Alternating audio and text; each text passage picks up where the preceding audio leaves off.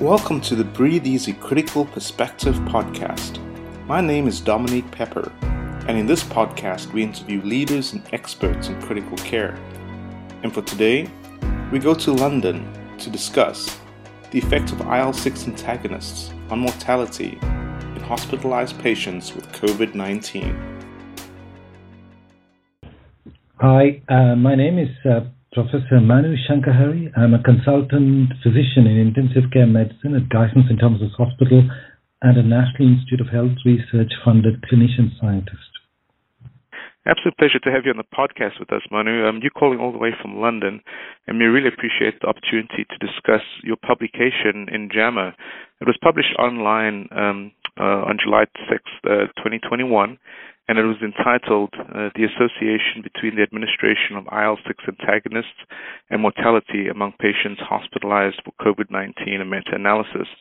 So, this is a really important topic. We've had a lot of uh, COVID deaths, and IL 6 antagonists have the opportunity to uh, decrease that death.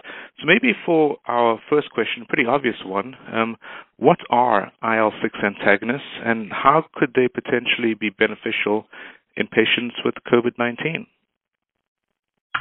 Yeah, um, thank you so much for having me on the podcast. It's a, it's a pleasure and an honor. And in answer to your question, um, IL 6 is a cytokine, and IL 6 concentrations are increased in patients with COVID 19.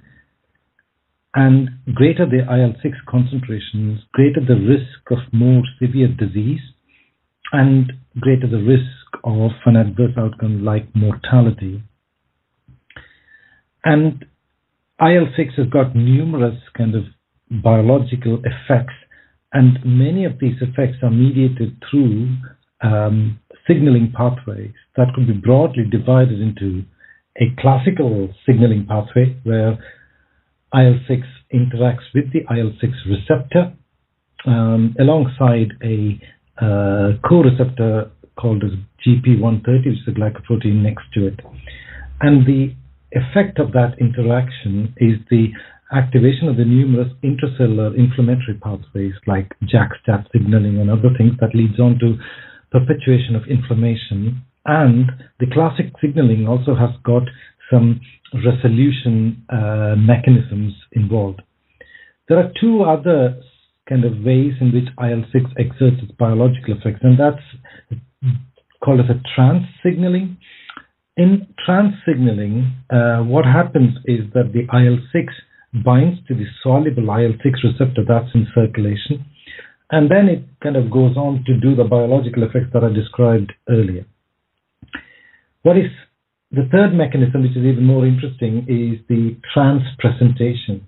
What happens here is that a cell like a dendritic cell or any other antigen presenting cell gets hold of this IL 6 and tags it onto a cell like a T cell. And that interaction is called the transsignaling. That also has got biological effects.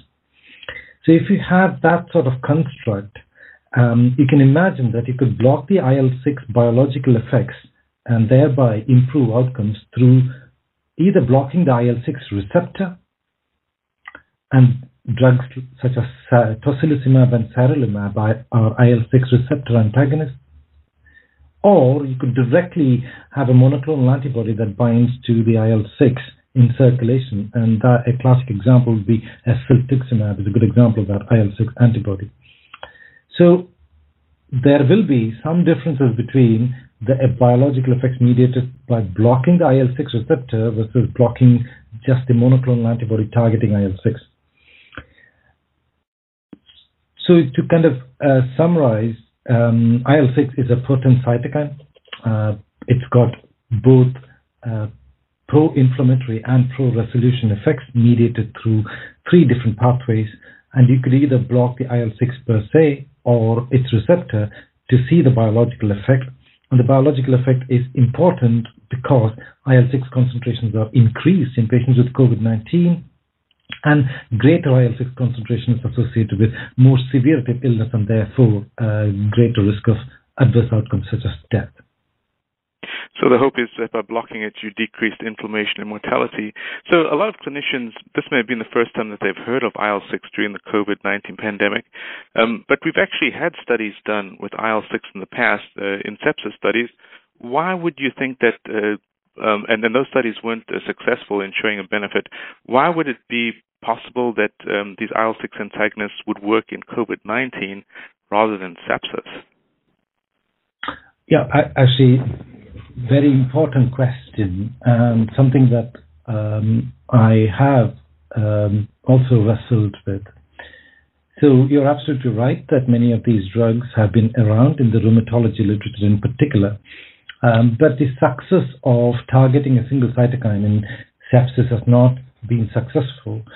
And the easiest way to answer that question would be that the, the, the pathogens that cause sepsis, the site of infection, the patient characteristics are all different. Uh, you have both viral and bacterial and parasitic causes of sepsis, as the infection source, um, and the patients of different ages, they come in a different severity, and the dominant biological mechanisms that are proximate determinants of the outcome. So uh, uh, the way to think about it is that if you the proximate determinant is something that will immediately impact upon the outcome and that is in the causal pathway. So it, it is a multi uh, pathway out relationship to outcome in sepsis patients, and the patients themselves are heterogeneous. I think, uh, as you would know, and others have been in the podcast where we talked about um, heterogeneity in sepsis, and therefore the outcomes from clinical trials have been, you know, always been a challenge with sepsis. Whereas what we are dealing with here is a single pathogen illness. It's a virus. The biological mechanisms are a uh, little less heterogeneous than what you see in the context of sepsis. And the null hypothesis here being that actually you wouldn't have any benefit from IL-6 antagonists. So when I went into this uh, prospective meta-analysis, which we're going to discuss, my null hypothesis was that, well, um, I wouldn't expect it to change it dramatically exactly for the reasons that you allude to, which is there is so much of heterogeneity. This hasn't worked in other infections. Why should it in COVID-19? So um, in a way, uh, the it kind of reinforces my um, kind of need to be uh, open about my hypothesis and uh, happy to be proven wrong. Yeah. Okay. Got you, got you. Um, so, um, Manu, there's been a number of randomized controlled trials exploring IL-6 antagonists in COVID-19. What motivated you to go ahead and do a systematic review? So, uh, a few things really. So, first point I'd raise is uh, the fact that, um, as I explained earlier, blocking IL-6 receptor versus the IL-6 per se will have um, may have different effects, and that was one of the uh, kind of um, hypotheses that you could make, and therefore there was a need to figure out if that is that is the case. And the second is that the within the two IL-6 receptor antagonists, tocilizumab and sarilumab, uh, there are pharmacokinetic and pharmacodynamic differences, uh, especially reported in the rheumatology literature, where the uh, affinity for the receptor is greater for sarilumab compared to tocilizumab, as an example. And the third point, probably most important to directly address your question, is we had clinical trials published that show no difference in outcome. An example would be the BACC Bay uh, uh, trial published in the New England Journal of Medicine. Trials that highlighted uh, benefit for example, the recovery trial with tocilizumab and the REMAP-CAP trial with tocilizumab and sarilumab, and uh, the trials that highlighted harm and stopped early. For example, the trial uh, by Vivian and colleagues in Brazil, published in the BMJ, where uh, they showed that the DSMB wanted to stop the trial for harm. So we had a kind of inconsistent or a differences in signal or efficacy signal between trials. And there was a there was a no unified idea that this could or could not work. And to to kind of address this uncertainty, somebody had to do a um, systematic review. Now, what we have done is slightly different, which is a prospective systematic review. I'll explain uh, to that a little later on in the discussion, uh, and that that kind of um, were those were the motivations for doing this work. Yeah. So maybe you can jump into how you did your systematic review then. Uh, what was unique about your systematic review and how did it address those limitations that you mentioned uh, in the previous randomized controlled trials? Okay, so the first uh, thing about the methodology here is that what we did was a prospective meta-analysis. So it is fundamentally different from a meta-analysis in that uh, it uses published and unpublished data or yet to be published data from clinical trials. And the protocol is developed with completely agnostic of the outcomes that are coming out in other clinical trials as we develop the protocol. So the, we started developing this protocol in November.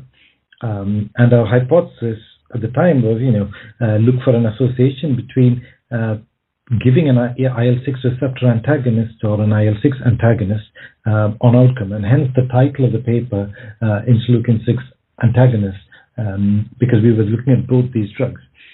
And the second element of the prospective uh, meta-analysis is that it's collaborative. You are essentially sitting down with the investigators who have done all of these uh, clinical trials, uh, and you're essentially asking them uh, the question, um, what are the kind of key primary outcomes of interest?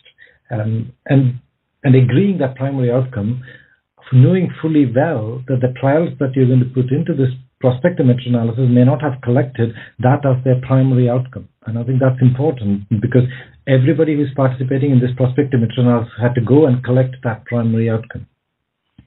And the other, and agreeing on some of the key secondary outcomes. And then working collaboratively with the trialists um, to figure out the possible timing for the earliest reliable meta-analysis um, that could be done. And and the third point here is that we are using aggregate data, not individual patient data. So that that, that is both a strength and a limitation. Uh, if you wanted to highlight that as a limitation, the strength being that you are able to collect aggregate data at pace across clinical trials in an anonymized fashion with limited kind of um, need for additional data sharing agreements because it's completely anonymized to an aggregate data level. And and the final point about the prospective meta-analysis is one of the huge benefits is that it reduces research waste, it reduces bias uh, because you do not know the outcome of the trials that are contributing to the meta-analysis when you actually do do the protocol development, and you therefore kind of get the maximum available evidence for the research question that are published or, or yet to be published um, to bring together in a pandemic. And I think that is important because you would have a result that is uh, reproducible and unbiased as much as one could, given the nature of the trials that that participate in the PMA.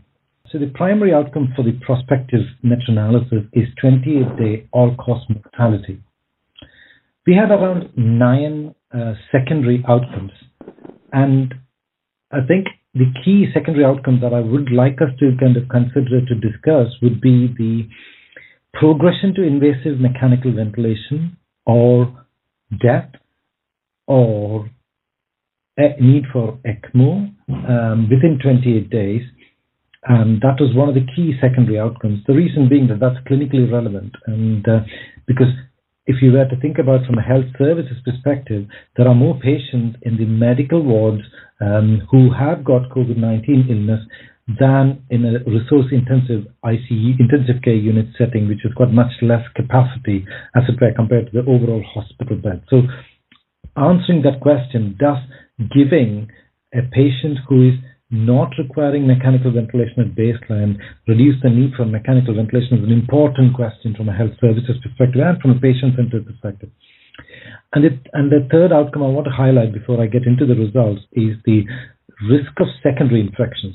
I think this became important during the protocol development stage of the uh, work because dexamethasone and other uh, or related corticosteroids have become standard of care. And interleukin 6 antagonists are potent immunosuppressants. And corticosteroids do have a, have a fair share of their immunosuppression properties or anti-inflammatory properties, shall we say. So if you were to combine two of these drugs, does it increase your risk of secondary infection? So those were the kind of three outcomes of interest from a clinical perspective that I want to talk about. And I want to just highlight a few of the subgroups. The subgroups were dependent on um, hypotheses. And one of the hypotheses when you think about subgroups in clinical trials is that there will be differences in treatment effect based on subgroup status. A good example, uh, a, a good example of that would be, should would you get a similar treatment effect if you give corticosteroids or not? As an example, because corticosteroids have become standard of care. So one of the subgroups that are, that is of interest is whether corticosteroids were co-administered at randomization, yes, no. And the second uh, subgroup uh, discussion that one would like to have is if you ha- if you think about respiratory support, patients could be having high flow nasal cannula or low levels of respiratory support, or patients could have a non-invasive respiratory support, or patients could go on to have an invasive mechanical ventilation. Would the treatment effect differ across these subgroups? In other words, will, will you see a heterogeneity in treatment effect based on the baseline risk of um, kind of outcome. Um, so that's an important subgroup. So just to kind of give you that distinction between subgroup and the rationale and the outcomes. Definitely. And I think one of the highlights of your systematic review and meta-analysis was that you obviously didn't restrict by trial status or language, and that you performed uh, the risk of bias assessment, you assessed consistency, and you performed several sensitivity analysis. And I know you'll give us those results uh, shortly. So let's dive into your key findings. Um, what were your uh, key findings, and uh, how did you interpret them?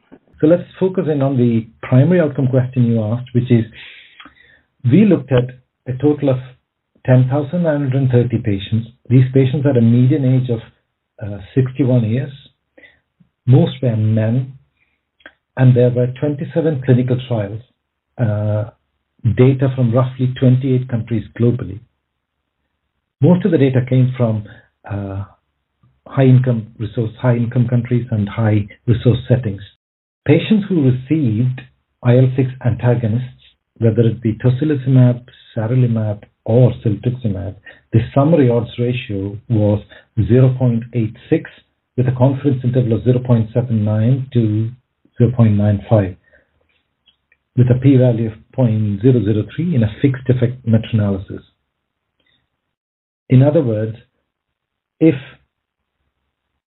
your control group of usual care or placebo had a mortality of around 25%, patients who got interleukin 6 antagonists will have a lower mortality, and that's roughly between 3 to 4% lower. In other words, for every 100 patients who get usual care plus IL 6 antagonist, you would save 3 to 4 extra lives with this treatment. So that's the primary outcome headline result. As I said, the, one of the important secondary outcomes of interest was in those patients who received IL-6 antagonists with usual care, does it prevent progression to requiring invasive mechanical ventilation? The key headline result for that is yes, it does. In patients who received IL-6 antagonist compared to usual, usual care or placebo, the odds ratio was 0.77 with a confidence interval of 0.7 to 0.85. This equates to roughly five less progressors to invasive mechanical ventilation or death uh, in those who received IL-6 antagonists for every 100 patients we treat. And the final uh, outcome related point I want to make is the risk of secondary infections at 28 days. And here, the odds ratio for risk of infection, secondary infections at 28 days, uh, was 0.99, with a confidence interval that spans 1, which between 0.85 to 1.16. Roughly 1 in 5 patients get secondary infections when they get IL-6 antagonists and a similar number, slightly lower in those who get who do not get IL-6 antagonists. But overall, there is no statistically meaningful difference between uh, those who get IL-6 antagonists versus who don't.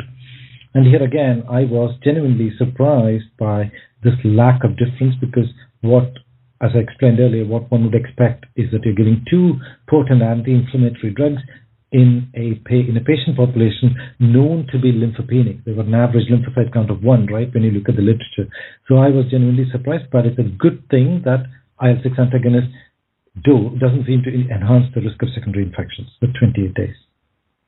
So those are the headline results for the outcomes. Do you want me to discuss the subgroups now, or? Um... Yeah, yeah. Let's jump into the subgroups, and then we can unpack each of these, uh, which you're explaining very, very well. So let's uh, jump into the subgroups. Okay. So uh, the key subgroup that I wanted to just bring up is the uh, interleukin uh, 6 antagonist and the effect of corticosteroids. So um, patients who uh, got corticosteroids formed kind of roughly two thirds of the study population. if as a patient you were allocated to an IL-6 antagonist plus corticosteroids at baseline, you had even better uh, chance of surviving with an odds ratio of 0.77. And there was a significant difference between, uh, I, I use the word significant not in a statistical sense here, I just want to paraphrase uh, the difference. There was a difference in the treatment effect between the patients who got corticosteroids versus who did not in in the overall comparison. And the progression uh, to um, in the subgroup where progression to mechanical ventilation, there was again a benefit, a greater benefit if you received corticosteroids most importantly, if you got corticosteroids, you don't necessarily have an increased risk of secondary infection. And I think this is important because what we are saying at the top two results is that you get a decrease in mortality, so more patients are surviving. So your cumulative chance of somebody getting a secondary infection will go up because you're surviving longer.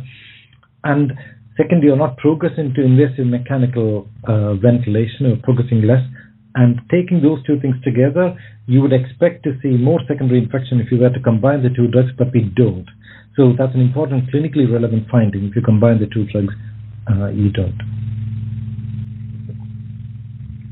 So those are really important findings, Manu. So let, us start to unpack them. So um, you noted that there was a significant uh, decrease in mortality in those who got IL-6 versus those who did not, uh, IL-6 antagonists versus those that did not, and you reported uh, three extra lives saved. Um, would you interpret that as being um, a number needed to treat of 33, or, or, or, how would you go about speaking to policymakers about um, the benefit that you're seeing there? So um, I don't. I, I I try. I'm trying to avoid the numbers needed to treat argument for it's well rehearsed in the literature. I just want to avoid that particular point.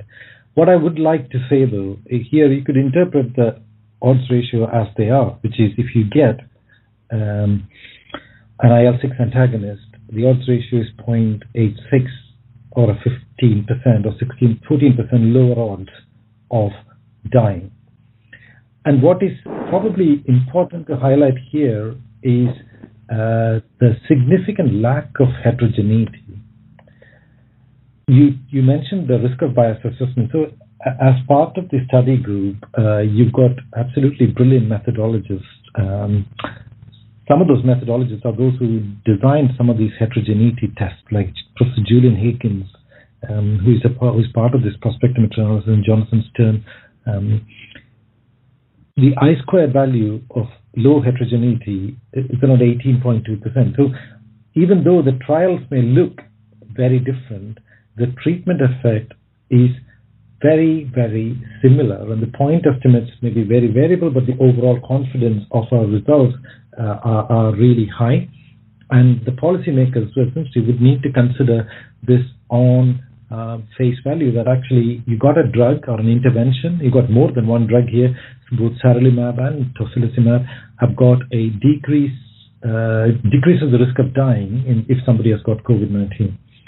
Um, and it, it, and it spans across the different subgroups that we uh, spoke about earlier, and it's got a kind of um, additive, uh, at least additive effect with concomitant treatment with corticosteroids. An argument that often comes up here is that, well, you have done a fixed effect uh, meta-analysis. Um, why didn't you do a random effects meta-analysis? And that's one of the sensitivity analysis we did. And the random effects meta-analysis um, point estimate is 0.89. So it's kind of very similar to what we saw in the fixed effect meta-analysis of 0.86. The way the random effects meta-analysis does, it accounts for the variation in the um, between trials in a slightly different way, and you get a uh, widening of the confidence interval. And therefore, you know, to argue uh, based on just that uh, wouldn't be the right thing to do. The focus here must be to think about consistency in signal across different outcomes and looking for the signal for harm, which is secondary infections here, um, is what you, what one needs to do to make policy and clinical decisions. And I think it's reflected in the at least the UK uh, clinical practice guidelines from uh, the National Institute of Clinical Excellence, where they have recommended um, IL-6 receptor antagonists as part of standard of care for patients with COVID-19. And the final point, probably here, I would like to make is the role of the WHO. You know, they coordinated um, all of this work, and um, it's a, it's an incredible achievement and an effort on their part. You know, I get to talk to you about the study, but in effect, the WHO has coordinated all of this. And I think it's important, therefore, to try for those philanthropic organizations and other policymakers to think about, and, uh, and the drug companies involved, to think about actually there are countries where it is impossible for IL-6 antagonists to be bought because of the expense. And it is an opportunity during a global pandemic to somehow uh, help or contribute to the treatment distance that's made globally in these countries. So I think it's, an, it's a, the, the data is strong enough for me to argue for it, and it's an important enough for people around us who have got greater kind of role in policymaking to consider it seriously. Yeah, I agree. I mean, a decrease in mortality, a decrease in requiring medical ventilation, which is really important because, as uh, we saw early in the pandemic, uh, there was a great burden placed on the ICU. So, a, a medication that decreases ICU admission and mechanical ventilation is really important, and one that doesn't cause any harm. Maybe you could talk about um, this co-administration with corticosteroids because uh, the take-home message I got from that was that every patient should be on um, uh, corticosteroids before initiating IL-6 antagonists, and that should be uh, the standard of care. Um, and it definitely doesn't uh, appear to cause any additional harm, as you had mentioned, uh, with increased infection. Maybe you could comment on that for us. Yeah, I think that's an important point. So the way the clinical practice um, guidelines would work, which is what the WHO guidelines um, and the um, corresponding living guidelines in the BMJ highlight, is exactly that point. Um, the current standard of care is corticosteroids, and therefore patients who get IL-6 antagonists are those who are hospitalized, who require some oxygen um, or uh, some form of respiratory support, uh, and if you if you were to kind of put a um, a big circle to start off with, this is a whole population of patients with SARS-CoV-2 infection. A small proportion of them will get into hospital, requiring hospitalization, hospital-based care, and around 70 to 80 percent of hospitalized patients will require respiratory support in some shape or form over the course of their illness. And I think it's that target population that we should uh, give IL-6 antagonists to. The thing about corticosteroids, uh, I just come back to one small point, uh, which is look at the overall odds ratio for the treatment effect that you get with IL-6 antagonists. The overall odds ratio is 0.86, the point estimate. And the odds ratio confidence interval is 0.79 to 0.95. When you think about combining two interventions, what you would want to see is the odds ratio of the combination dropping below the odds ratio of the IL-6 antagonist. Otherwise, there's no point in combining these two drugs. And in the in the figure two in the JAMA paper, uh, we, analyze, we analyze all of these three outcomes by treatment group and corticosteroid use. And the anti-IL-6 corticosteroid use had an odds ratio of 0.78 um, with a confidence interval of 0.69 to 0.88. I think um, it's important that these, the correct interpretation of this data is that there is added value in giving IL-6 antagonists to those who get corticosteroids.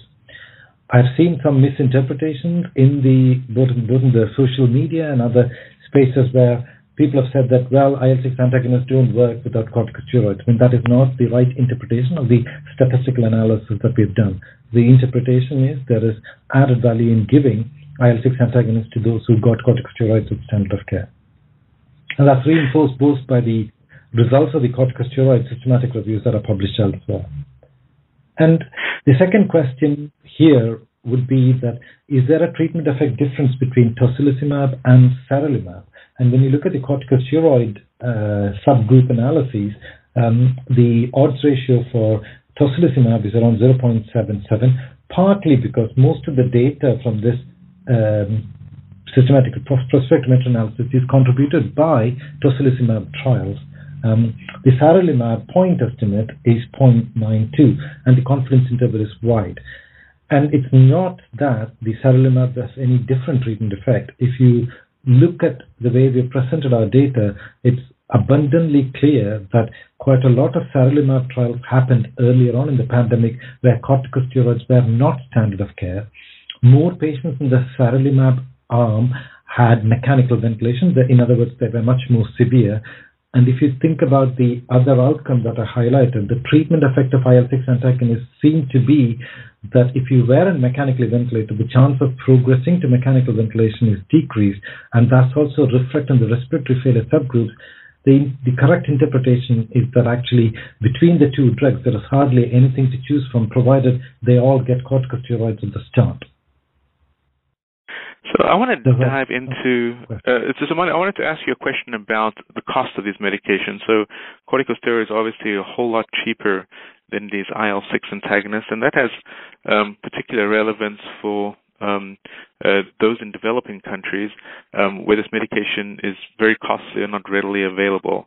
Um, if you were uh, in that situation where you had to choose which patients would benefit the most and maximize the delivery of IL-6 antagonists, I assume that you would make sure that they're first on corticosteroids. But if you had to choose a select group of patients based on their oxygen uh, status, which patients would you say I would definitely give IL-6 antagonists versus those out say, you know what, we're not going to get as much benefit, so we should maybe lessen uh, delivery of that medication? Okay, great question. So the answer to this question uh, is in one of the subgroups that we did. So we had four respiratory subgroups. The respiratory subgroups were no oxygen, oxygen less than 15 liters per minute, non-invasive ventilation, high flow nasal cannula, or oxygen greater than 15 liters per minute, and then those patients who are on invasive mechanical ventilation or ECMO and this is reported in the one of the uh, supplementary files. By the way, there are around 10 uh, supplementary files of data and analysis that people can look at. So when you look at the difference in treatment effects across these four subgroups, the first point I want to make is we did not have patients who did not receive oxygen, um, enough patients who did not receive oxygen to make any recommendations or assessments. We had three trials, 27 patients, and the total number of events in those trials was four. So we do not have enough data to make say anything about them. When you look at the other three subgroups, which is oxygen less than 15 liters per minute, non-invasive ventilation or high flow nasal cannula or oxygen greater than 15 liters per minute and the IMV ECMO subgroup, there is a greater benefit in the oxygen less than 15 liters per minute and the non-invasive ventilation subgroups. And this is the adjusted odds ratio we report. And the adjusted odds ratio are 0.82 and 0.84 respectively, compared to those who needed IMV or ECMO. And I think in answer, therefore, to your question, which is the patient population you would target, I would target the uh, patients who are in hospital on oxygen therapy and or some form of non-invasive ventilation, including high flow nasal cannula. That will be the target population who will benefit from a health healthcare kind of healthcare services perspective, in that you would prevent uh, progression and need for mechanical ventilation. When you think about resource limited settings, it is not just the drugs that are resource limited. The mechanical ventilation is a, a resource that is limited too. Uh, and I just want to kind of qualify this by saying I haven't worked in a resource limited setting since my medical training in India, so I do not want to kind of proclaim what they should do, but I think on balance, that is the subgroup uh, that I would focus on if I were doing a policy decision in a resource limited setting. I get you. And then for, for some clinicians, um, an, an oxygen flow of less than 15 liters is a pretty wide group. It could be patients on just you know two liters of nasal cannula oxygen versus six liters. Um, the same is true for high flow. Uh, the high flow settings go from 93% FiO2, 60 liters per minute, all the way down to um, you know 30% FiO2, 25 liters per minute. Were you able to get any uh, clarity on any uh, narrow group of patients um, that would benefit more, or would you argue that you know based on uh, the fact that uh, uh the less like you know those on just two liters or three liters would probably uh, you you probably hold off on giving those IL six antagonists, or was this was there just not enough data? So I think that um, we did consider that important question. Uh, we couldn't really get any more granularity um, in the data, partly because the eligibility criteria of clinical trials were kind of not set by us, they were pre-decided. But I think more important than that, the peacetime non-invasive ventilation high flow nasal cannula debate in a resource-rich setting no longer holds true during the course of a pandemic. I mean, we can, uh, you know, I, I kind of love that debate and the trials surrounding those two separate things. But actually, frankly, what is a critical care unit during a pandemic uh, is a hard thing to define, even in a resource-rich setting like mine. I, my hospital is Guy's St Thomas's Hospital, just across the House of Parliament. We do not have any kind of resource-limited kind of arguments to make. Yet, we were spread across the hospital, providing all different forms of respiratory support at the peak of the pandemic.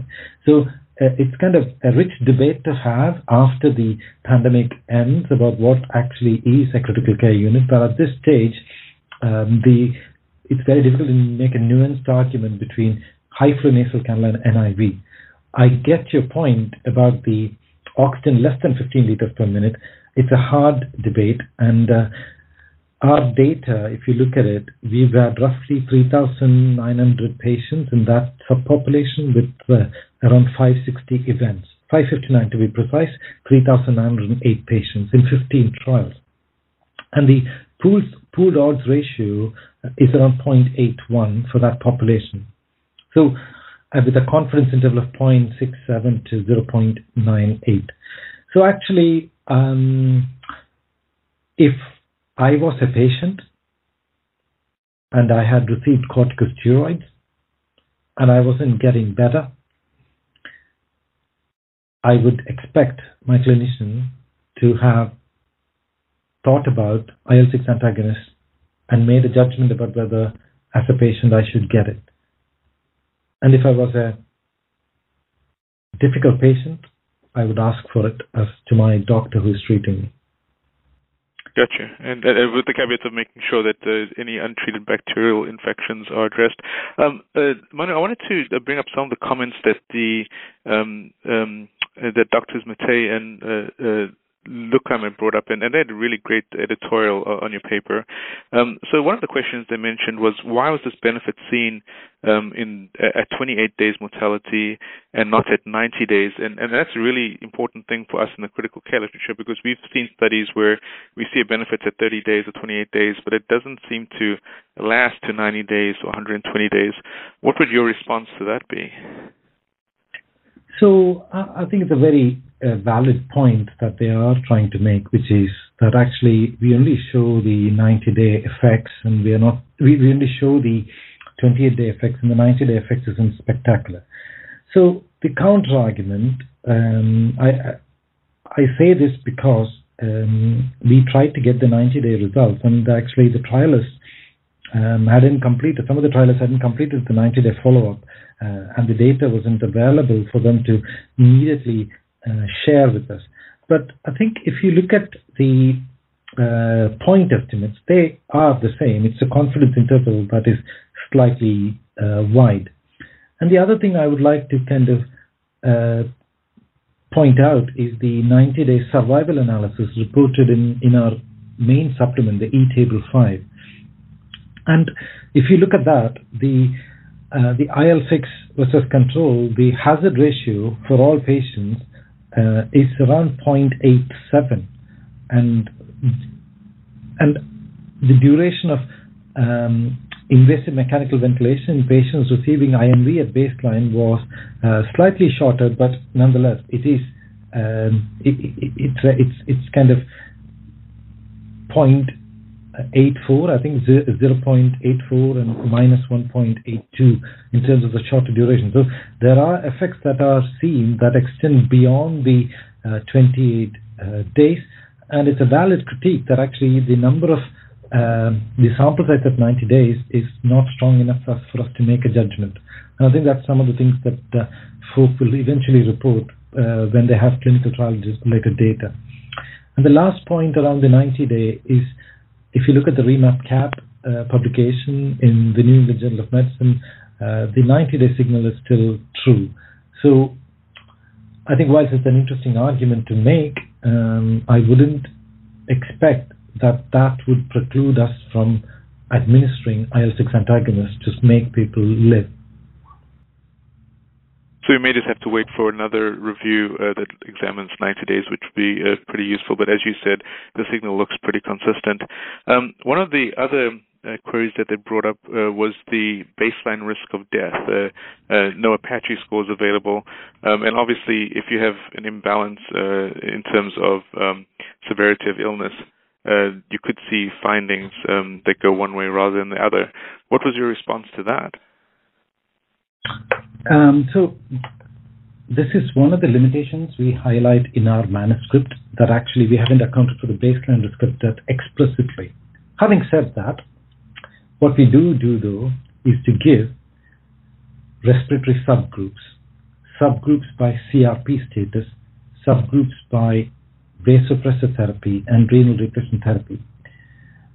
And I think um, I don't believe that that argument completely holds true. That uh, you know we haven't done that. We have done that the best possible alternate approaches that we could get.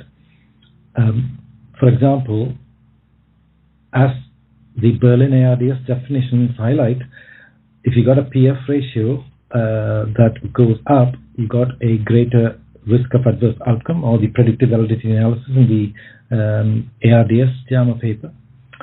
And that is what you get when you do a respiratory subgroup. Even though we don't report the P by F ratio, that's what essentially you do. You don't get mechanically ventilated for fun. You get mechanically ventilated because you've got respiratory failure. So I think that argument is an interesting argument. The probably a better argument there would be that actually the trial specific eligibility criteria may be different. There may be geographic differences in outcome there may be trends uh, in the outcome across the pandemic that could have been uh, account that could have accounted for some of the things that we're seeing. That to me is a stronger argument than the lack of uh, baseline mortality risk that is proposed in that editorial. Uh, and that's just my view. Okay, I think that's a good response. Um, I had a question. So, um, you had mentioned the different levels of oxygen uh, status, and uh, you, would probably motivate that if there were limited resources, probably give IL-6 receptor antagonists to those less than 15 liters or those in high flow non-invasive ventilation. Um, some have raised the question, you know, it, the, the, data doesn't seem to support giving IL-6 antagonists to those who have been on the ventilator for uh, several days. But what about those who you intubate within 24 hours. Uh, did you have any data on that? Um, uh, because those patients obviously had a worsening in their oxygenation status. Um, is giving an IL-6 antagonist uh, appropriate there, or has the damage already been done and there's no benefit? So, uh, important question. Getting the time uh, sorted is a hard, has been a challenging thing with this prospective meta-analysis because the trials define it differently. What is important to highlight to answer that question directly is the eligibility criteria for clinical trials. Many of the clinical trials, the inclusion criteria were within 48 hours of hospitalization or ICU admission. And therefore, if you have a patient who is in a critical care unit and it's within 48 hours of critical care admission or a hospital admission and they've got respiratory dysfunction, I would have no hesitation in giving IL-6 antagonist. What is difficult to answer from the work that we have done is would somebody on a mechanical ventilator, let's say from not to three days, three to six days, more than six days, would they have a different treatment effect? We haven't done that analysis, and I wouldn't want to make a you know make an assumption and conjecture around that topic. Um, and I think that's a question that uh, probably needs addressing. Can we delay versus early IL-6 therapy. There is also this argument that you could get away with a lower dose of IL-6 antagonist because you're giving corticosteroids. Again, it's our, we did try the low versus high dose, but we did not have enough data to make a strong statement, and therefore we didn't. Gotcha, and I appreciate you highlighting um, uh, those facts. So, Manu, there's no perfect um, systematic review, no perfect meta-analysis. So, hypothetically, if you had to redo um, the, the, systematic review, or if you're planning to do a subsequent one uh, in the next year, uh, looking at maybe 90-day mortality, what would you have done differently, or what advice would you give to any investigators or researchers to bear in mind when they're performing their systematic review and meta-analysis to address any limitations that you had or any lessons that you learned along the way? Yeah, great question. I think um, the first point I would make is um, get people with different skill set and different, often contrary viewpoints around the table to develop your protocol and have methodologists on board who know what they're doing. Uh, but even if you are trained as a methodologist, we need to do a medical training, like I did. I did a master's in epi from the London School, but I didn't even attempt to do an analysis without the methodologists around the table. And some of the elements of prospective meta-analysis, me, I would probably say you do need to adhere to as closely as possible. Things that I would like to do differently. Well, it's always um, you we wanted to do some explore the hypothesis that the greater the IL-6 level, better the treatment effect, but the trials didn't have that data. Um, we wanted to actually do 90-day mortality uh, with more data. We didn't. And part of me uh, would like to say, actually, you need to find a balance between what is required in a pandemic, uh, which is immediate clinically relevant data that is reliable to inform a guideline, versus what is the overarching clinical question that everybody would like to get answer to. And I think it brings me back to one uh, question, which is do you survive um, with greater morbidity having received a drug. And therefore, the timing of secondary infections could be kind of opened out further out because it could be till you leave ICU or hospital, not just fixed at 28 days. That's one argument to, that I would probably pursue. The second argument I would like to kind of highlight is the peer-reviewed trials versus the published trials during a pandemic. And I think it's an important uh, question um, that came up during our debate. Actually, you're going to now put out data around 11,000 patients, and uh, a few of those patients and trials haven't been peer reviewed. So, would you wait until you get the peer review of all of those trials and therefore better list of outcomes? So, those are the two things that comes to mind that I would probably do slightly differently. And then, in terms of um, we've obviously gone through a big COVID 19 pandemic, and surprise, surprise, there's going to be another pandemic in, in the next few years, maybe in five years, maybe in 10 years. Um, what advice would you give to researchers about preparing uh, for that pandemic in terms of randomized trials or systematic reviews? Um, so that be able to address these questions uh, a lot more quickly. Uh, I was really impressed that you were able to get this data out so quickly uh, in the space of less than a year. But we obviously need to try even better for the next pandemic? Oh, great question. So I think the answer there is fairly straightforward. First is I actually never believe that uh, you can do it all by yourself. You need to kind of form consortia of investigators uh, who will kind of have the both the breadth of um, geographic breadth, as it were, global, uh, ideally, or within your own country, form a network where in the course of, if, if you get a pandemic, uh, it's like a switch on to activate. And here, I think ISARIC um, is a very good example where they had um, what what you would call as quite a lot of dormant protocols that they could activate pretty quickly. So it's not an individual pursuit in a pandemic; it's a team sport, and uh, and that team sport uh, essentially would mean that you would invest a lot of effort and time preparing for a pandemic that may or may not come. And the investments there are fairly uh, straightforward, which is uh, methods, methods, and methods, uh, and the infrastructure for doing the trials. So that's one. I think the, the two examples there is the ISARIC and probably the critical care community would be uh, REMAP-CAP with the design that was set up for pneumonia and then had a pandemic appendix that you could activate rapidly.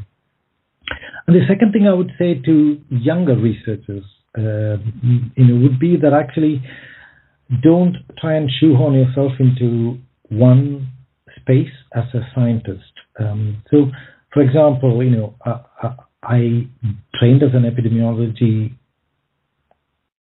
when I was training, and I also did a PhD in immunology, and I think it came in extremely handy when I had to do uh, refocus my efforts to do immunology of COVID-19, and uh, that that essentially, in other words, for young researchers, acquires a diverse set of skills that can be implemented as part of a team. You're not going to be the best in everything, but you would know enough to help others who are who got greater knowledge in immunology or great knowledge in epidemiology because you can talk the lingo uh, and contribute effectively.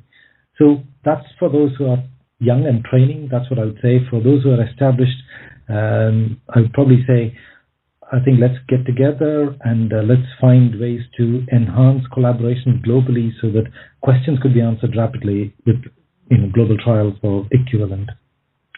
And without patients and families who contribute to research, none of this would be happening. And I think the public um, interaction of clinicians and healthcare systems need to get better. And I think they need to develop confidence in the fact that when clinical trials are developed, um, they do come with a risk that it's a new intervention, but the risks have been kind of accounted for with the knowledge we have thus far. So I think getting public on board to participate in clinical trials is important. And I think a big, big shout out in the UK perspective to the National Institute of Health Research and the Department of Health, where they essentially had that um, kind of view in mind and they highlighted the urgent public health trials as trials that are going to recruit only patients during a pandemic. And uh, we had recovery and REMAP CAP trials enrolling patients like crazy. So three things, that, that, those are my three kind of uh, take home for future pandemics. Yeah, those are really wise words, and I appreciate you uh, sharing them with the audience, Manu. So, Manu, you've been very gracious with your time, and um, as we get to the end of this podcast, I just want to give you the opportunity to share any concluding remarks with our audience, um, as well as in, uh, if we haven't covered anything uh, during the podcast that you feel that our audience uh, should know about, or anything that struck you that has struck you during this pandemic um, that you wanted to reflect on. So, I'll give you the final word. Thank you, Tom. I think a big th- my first reflection would be that a big thanks to patients and families and the WHO for the kind of all the work that they're doing in coordinating a response during the pandemic.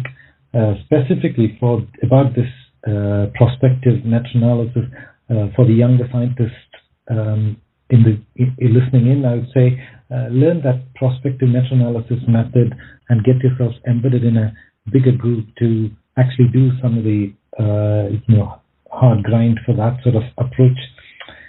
And the concluding sentence about the paper would be that I can say with reasonable certainty that IL-6 antagonist um, does seem to improve 28-day mortality over and above what you would expect to see with usual care. So I would urge people to kind of uh, read it, consider it, and or, as always, email or Twitter to uh, get back to me with any questions. And thank you so much for having me.